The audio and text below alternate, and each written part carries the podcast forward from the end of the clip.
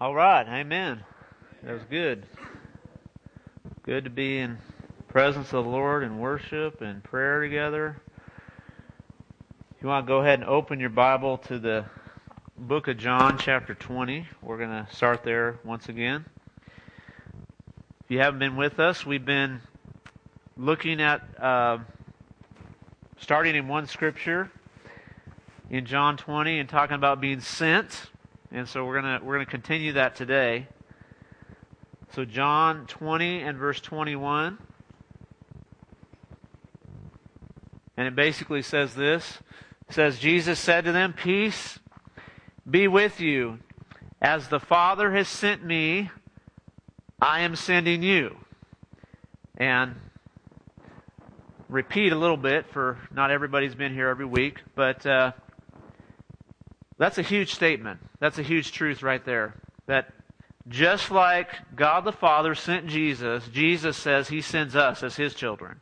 In other words, so the same way that Jesus was sent from heaven, Jesus is sending us as well. In other words, kind of receiving from heaven and going to the earth. And so we've looked at several different ways throughout the book of John. There's scripture after scripture after scripture where in the Gospel of John says Jesus says, I was sent this, I was sent to do this, I, I, have been sent, I've been sent. You know, I'm not here on my own. God sent me. All over and over and over again, and he adds on something. He says, I've been sent to do this, or I've been sent because of this. And so we looked, we've looked at three things in two weeks. The first one we looked at was Jesus over and over again says, I'm not here to please myself. I'm here to please my Father. I'm not here to do my own will. I'm here to do my Father's will. And so as we're sent, we're sent in the same way Jesus was sent. We're not sent to do our will. We're sent to do His will. I use the illustration of my wife sending me to the store, to the grocery store. She gives me a list. And if I don't come back with that list, it's not going to be a good, good night at the house. It's not, we're not going to be happy. You know, we might not have dinner. You know, I don't know. And it's the same thing with God, you know. If He sends us to do one thing and we're out doing another thing, it might even be a good thing. Like, honey, I, I bought you a dessert. She's like, that's great, but we have no meat to eat for dinner. So we can't live on cake. I don't think you can live on cake. I've never tried it. Maybe you can live on cake. We're about to live on cake and pie here this week, right? Try to eat some vegetables too. So we, we can't just, it's not, we're not here to do our will. And so that's, that's hard for us to release. It's like, man, it's, it's not what pleases me, it's what pleases Him. Imagine if every Christian lived like that. That'd be incredible, wouldn't it? That'd be amazing if everyone was saying, look, I'm not here to please myself. We flipped it around in the American church as American Christians in general, not you. None of you. We make it about us, right? It's like, man, I want to be a part of something that's great. I want to have all this in my life. I want this. I want to be blessed. Um, and suddenly it's all about me. Suddenly it's about my will. Man, I want to be a part of a church that has this for my family. Well, is that what God wants? I don't know. That might be His will, but what, if that's not His will, that's a good thing. That's not going to be a God thing. You know, John Bevere wrote a book recently. It's called Good or God that sometimes good is the enemy of what God wants. I haven't read the book, I just read the tagline. You know, a good thing is not necessarily a God thing. And so I have to know the will. What's God's will? Second thing we, we looked at was that Jesus came to save and not condemn.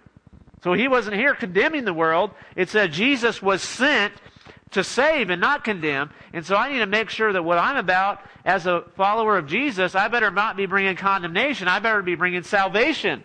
I have good news. I have good news. The good news is not that you're a terrible person. The good news is that Jesus is awesome. That He died for you. Jesus is very good. That He'll heal you. That He'll free you. He'll give you purpose. He'll change your heart. He'll allow you to forgive. He'll do things in your life that were unimaginable and unexplainable and impossible before. So make sure I'm, I'm being sent to, to, to save and not condemn. You know, have you, have you heard it? Have you heard it said sometimes that, that, that sometimes Christians are, the only thing the world hears about is what we're against, not what we're for? I got to be careful of that. It doesn't mean we're not against stuff, but if all I'm ever saying is, I don't like this. I mean, can you imagine that if you're married? If your spouse always told you everything that was wrong with you all the time? okay, maybe you're in that situation, okay?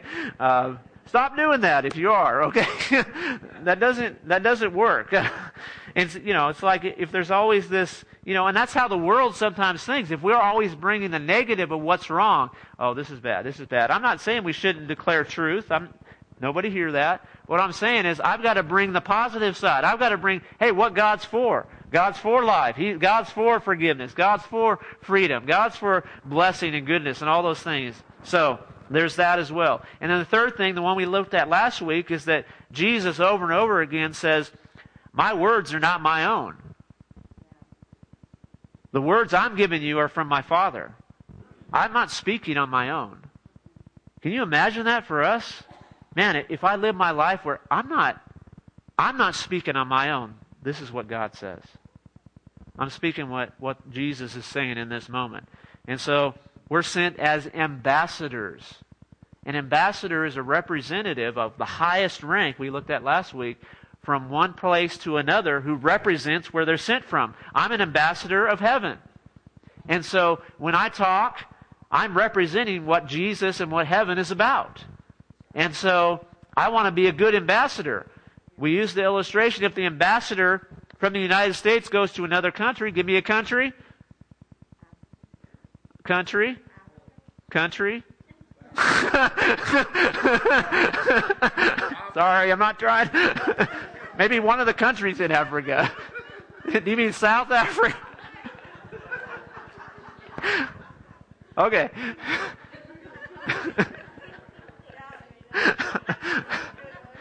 what did you say? Did you say a country? Zimbabwe. Okay, I'm just looking for a country. It's in Africa. I think. I don't. I haven't been to school. Is it in Africa, Alan? Is Zimbabwe? No, I don't know. okay. If the ambassador from the United States, he's the representative of what the United States is about, and ultimately what the what the leadership of the United States is about. If if he goes to Zimbabwe and says, we hate you, and this is what we don't like about you, and that, you know what all of Zimbabwe thinks about the United States? They think that they hate them and they're all about this. So the ambassador determines the view of the other country to whom they're sent to. And so I determine as an ambassador of Jesus Christ what people think of Jesus Christ. Because I'm sent from heaven. I've been born again. It says born from above literally in the book of John, you need to be born from above. In other words, there's something from heaven in me, someone actually. The Holy Spirit from heaven comes into me, and now I represent Him. I'm a child of the King. I'm a representative of heaven. I'm an ambassador of Jesus. And so that's that's where we've been the last few weeks. So that was that was a quick quick summary, huh? Uh, and you can listen to it online if you need the, the extended version, uh, uncut edition. So John eight twenty six. Here's one we're going to look at today. John 8 26, and it says this Jesus is talking, I have much to say in judgment of you, but he who sent me is trustworthy. And what I've heard from him, I tell the world. And so you have the speaking part again there.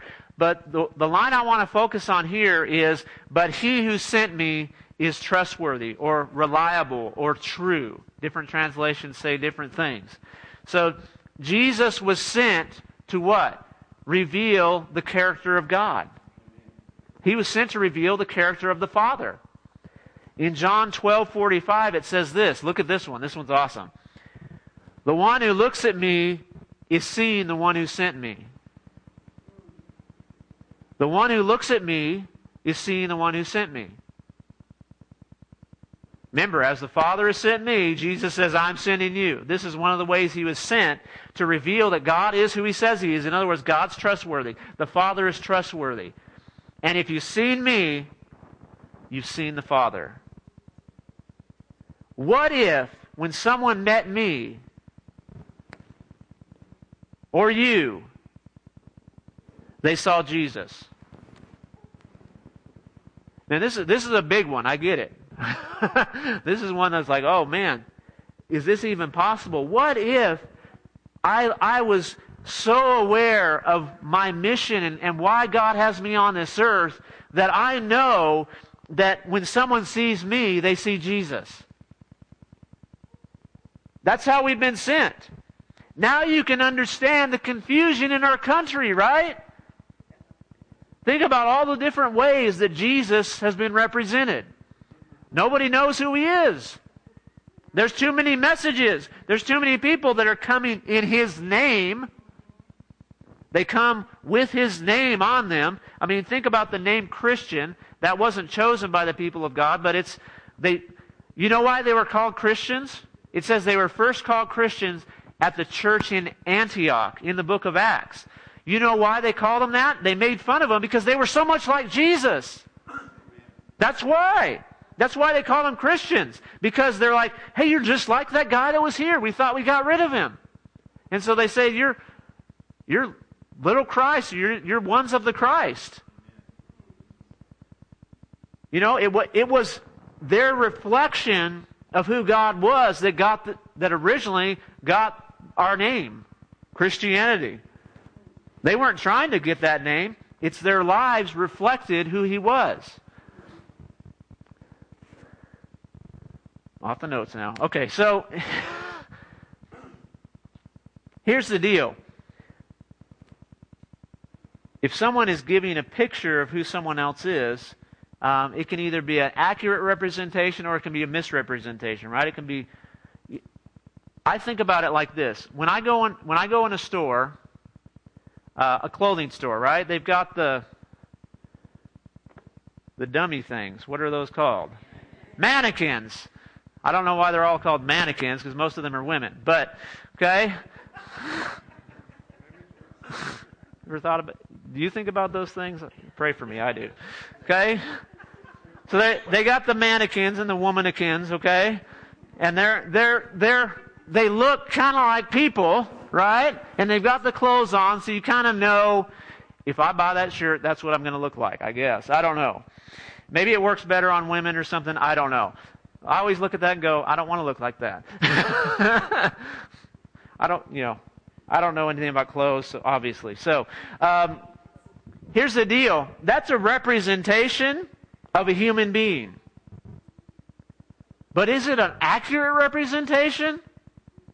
Is it it's a lifeless representation. You know, sometimes those those mannequins freak you out. If you're not looking, you're in the store and you think someone's behind you and then you turn and and it's like, you know, oh, it's you. and so, but there's no life.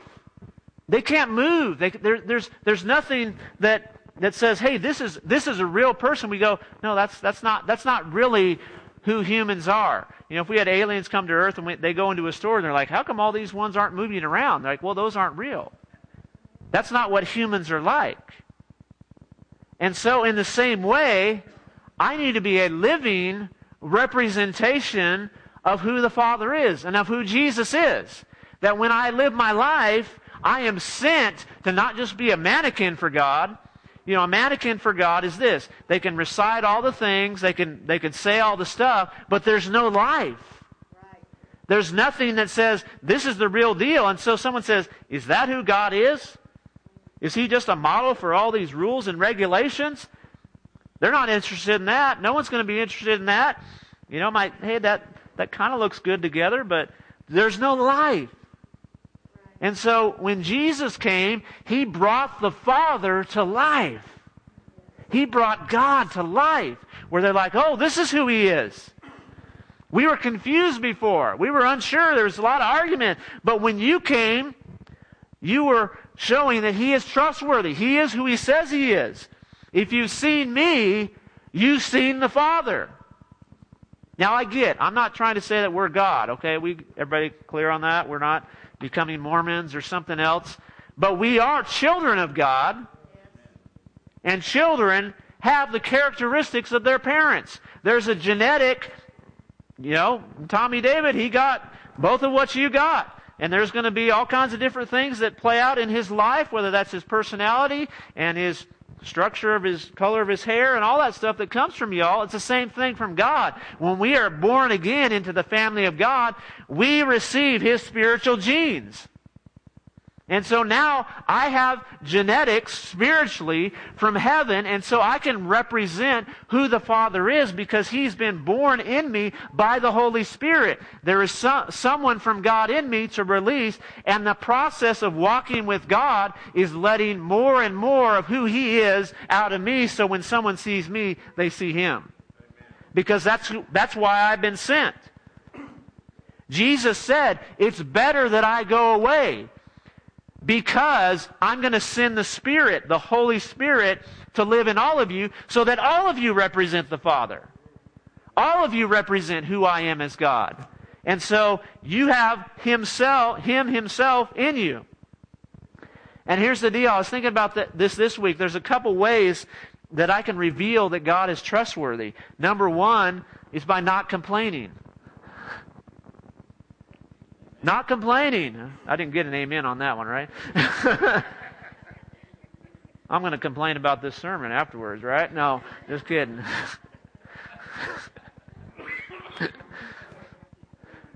you know, I was thinking about this. Complaining is kind of like is like the devil's Thanksgiving. Oh, I got your attention. All right, that must have been good. you know, that's his thanksgiving language. It's the total opposite of giving thanks. And so when I enter, that's why the Bible says in Philippians, do everything without grumbling or complaining. In other words, I don't want you talking like the devil. That's, that's his language. That's his language, the opposite of thanksgiving. The devil don't give thanks, he just complains. I mean, that's what, how he got in the place he was. Why can't I be God? He's complaining. God says, You want to try that? See you later, sucker. you can go down there. You're not staying up here with me. When I complain, I don't represent God as trustworthy. Because I'm showing that, hey, I need something more than what He's given me. I'm not satisfied with what, what he, where I am in Him right now. And again, I'm not saying we don't want to grow, we don't ask for our needs. I'm not saying that. But there's, there's a point of, of being contented in what God has given you, where we say, Yes, Lord, I'm thankful for where I am. I am thankful that you are who you are, and I am thankful that where you are taking me, that I won't stay here. Let's be thankful for that sometimes, that I don't have to necessarily stay here. Here's the other way I think another great way to prove the trustworthiness of God is to walk through a challenge and trust Him. Right? When you walk through something, and rather than doing what should be natural, getting upset, blaming God or somebody else, complaining, whatever the case is, instead I can walk through that and say, No, I'm, I'm walking, I'm trusting Him. And uh, people are looking at you like, What is wrong with you?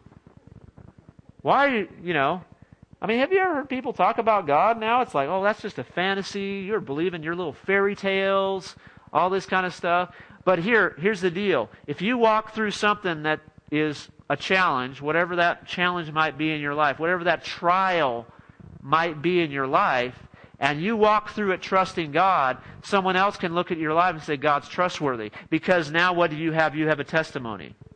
Amen. And your testimony means you went through a test.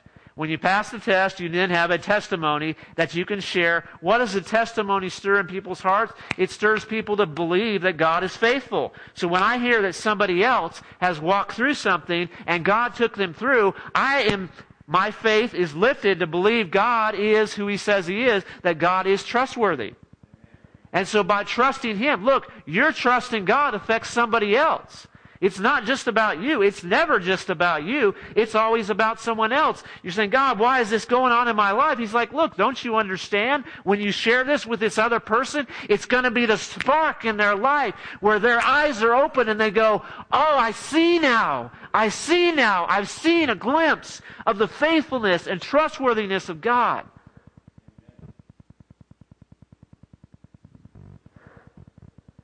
How do we, you know, and I was just thinking about this. How do we just reflect? It's such a huge responsibility to say, I want people to see Jesus when they see me. It doesn't happen, you know, it doesn't happen if I try harder. You can't try harder and be more like Jesus. You can't just wear a bracelet. says, what would Jesus do? If that question is a good question. But we got to we got to where it was just the bracelet. It wasn't the question. it was just an accessory. You know, Christians we like to make accessories that say cool things that we just don't have to think about anymore. You know, even pray for Paris. Did you see that everywhere? Boom! Every suddenly everybody's into prayer, right? Isn't that amazing? All over Facebook, all over the internet. Oh, it's it's all right to pray in, for Paris, but not at a football game, right? But anyway, that's the difference.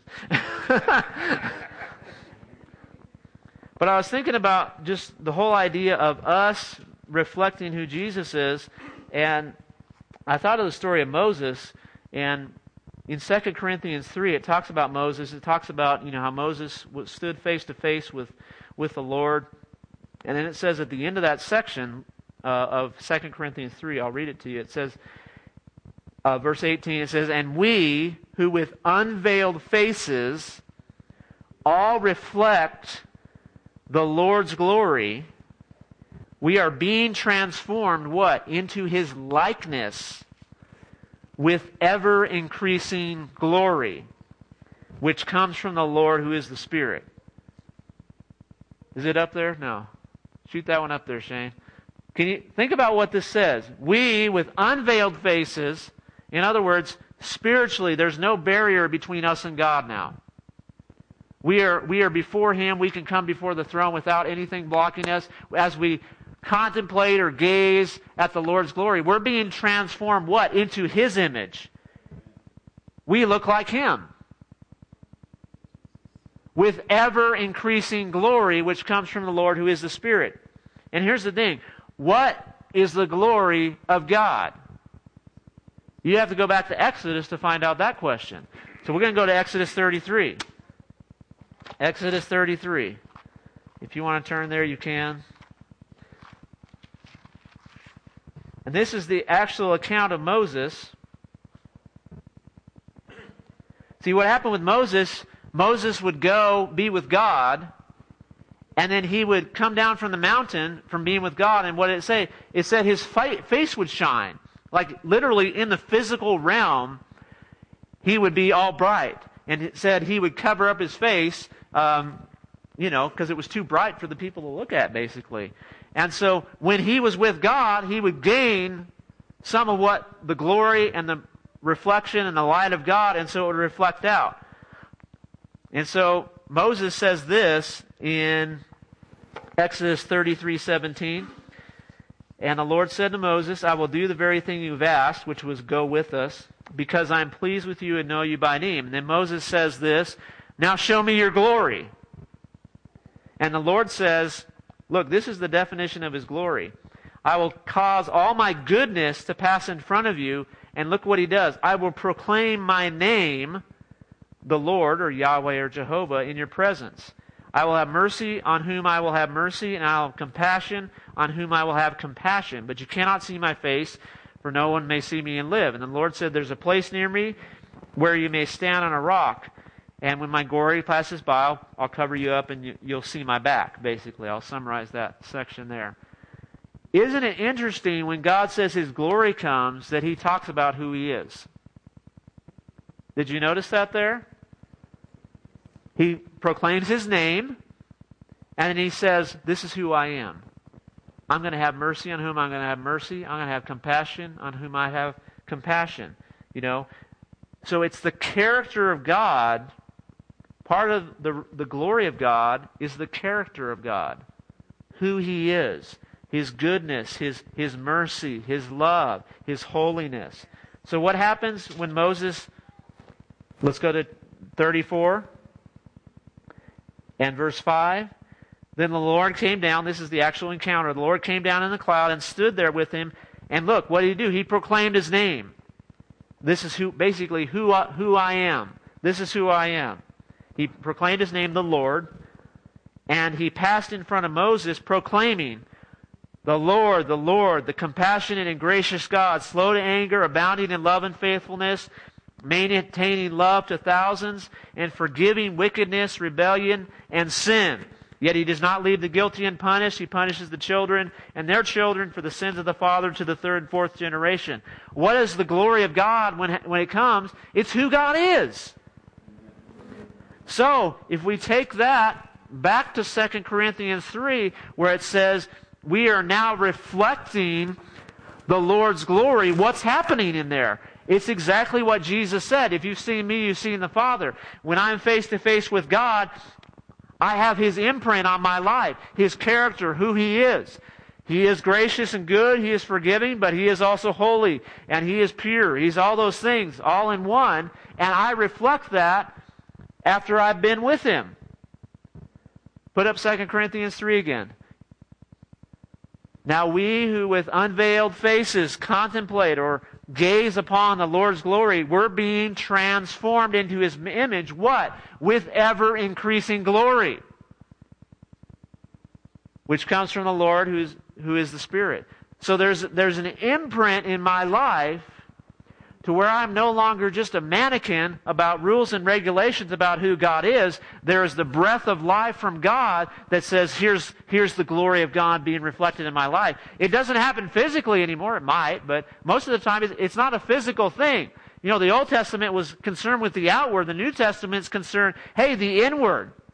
That's what matters. It's not the outward that matters, it's the inward that matters. And so I need to reflect the glory of the Lord inside me in who I am, and when I do that, people see Jesus. It makes sense? Anybody tracking with me here? So it happens the same way that it happened with Moses. Moses physically went up on the mountain, but in my life, spiritually, I have to go up the mountain too. If I am up the mountain, if I am with the Lord, his glory is reflected in my life, and I am transformed, it says, into whose image? His image. The image of God. And then I reflect Him to someone else so that when someone else meets me, they've met Him. It's powerful. So the more I'm in His glory, in His presence, the more I'm receiving His genetics being activated in my life. I need the spiritual genetics going on. The spiritual DNA is, activated. And it's a lifelong process. That's why it's not necessarily a one time thing. God's going to give us encounters with Him. Just like Moses, he would go up, he'd be all lit up, and then after time, after, if he hadn't gone up a while, his face would go back to its normal face. It's just Moses. It's the same thing with me. If I don't spend time with Jesus, then I'm not going to be reflect. I'm going to reflect more of John than Jesus. And you can sure tell the difference, can't you? you can say amen to that. We can all put your name in there. That's fine. There's a bi- there's a big difference between John and Jesus. And so when when I'm reflecting his image, people are drawn to Jesus, but sometimes they're put off by John or whatever, whoever I am. And so I don't want who I am, my image. I don't want to be my image is just a mannequin. My image is just a you know, without the breath of life in me, I don't represent who He is. But when I have the breath of life in me, when God gives me life and I'm reflecting His glory, then I am able to say, hey, God's trustworthy. And people say, yeah, I can see that. I, I see who He is. Because if people understand who God is, they'll be drawn to Him. They'll be drawn to God. I mean, there's, I know there's the Bible says some people just won't ever receive God. I'm not saying everybody's going to get saved, but God wants everybody to be saved. He wants everybody to have a chance to see who He really is and what He has really said. That's why He sent you. You're His answer. His children, the multiplication of His family is the answer. It's one by one.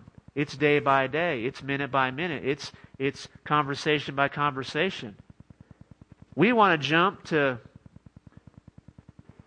you know, from this to the, the, huge stadium sometimes or whatever. Some of you are like, I don't want anything to do with that. But, you know, we want to jump from the little to the big without taking the steps that walk us up that mountain. You don't get up the mountain by just leaping up the mountain with a big jump. You get up the mountain one step at a time. It's the same way with our walk with the Lord. Amen? So you're sent. You're sent. That's all I got today. Let's stand. Let's respond to the Lord. Father, we just thank you for this, this opportunity to be challenged by your word. I pray that every single thing that I said would be forgotten, but I pray that every single thing that you said would be remembered, God. And I thank you that we get to reflect who you are and help us, Lord. We need your help. Holy Spirit, fill us. That's why you said you need to be full of the Holy Spirit every day because in order to do this task that you've called us to do, in order to be who you've called us to be, in being sent by you, in being emissaries and ambassadors from the throne of heaven, we thank you that it's going to take a supernatural work. And so we choose to allow your spiritual DNA, the glory of God, the character of God, the image of Jesus to be formed in us so that when other people meet us, they go, I've met Jesus. Not because we're so great, because you're, but because you're great, Lord because you're good, because you're faithful, Lord. Put a guard over our mouth, that my mouth would speak your words, not, not my own words, not the enemy's words, not anybody else's words. I want to speak your words. We want to speak life and not death. We want to speak hope and not discouragement, God. We want to speak salvation and not condemnation continue to form us because when we talk like you, people will see you. When we act like you, people will see what you're like. When we live like you with your presence, they'll know who you are. And we ask that for every single person in here, Lord. There's nobody that's left out. There's nobody that's past is too bad that it can't happen. Lord, you said you've wiped our past out. It, none of that matters in the heavens. Lord, in who we represent you, that doesn't count anymore. It's not been counted against us anymore. That you no longer count our sins against us. So all those failures, they mean nothing in terms of the in, in the spiritual realm. And so we choose to live a life that says, I am free, I am clean, I'm a child of God, and I'm sent to represent who He is. And when people meet me, I want them to meet Jesus. And so we thank you for that. Holy Spirit, lead us and guide us each and every day to look more and more like you. In Jesus' name, amen. Amen. Be blessed. Hug somebody. If you still need prayer, come on up and we want to pray with you. No Wednesday night for gathering. Be with your families. No Wednesday night this week.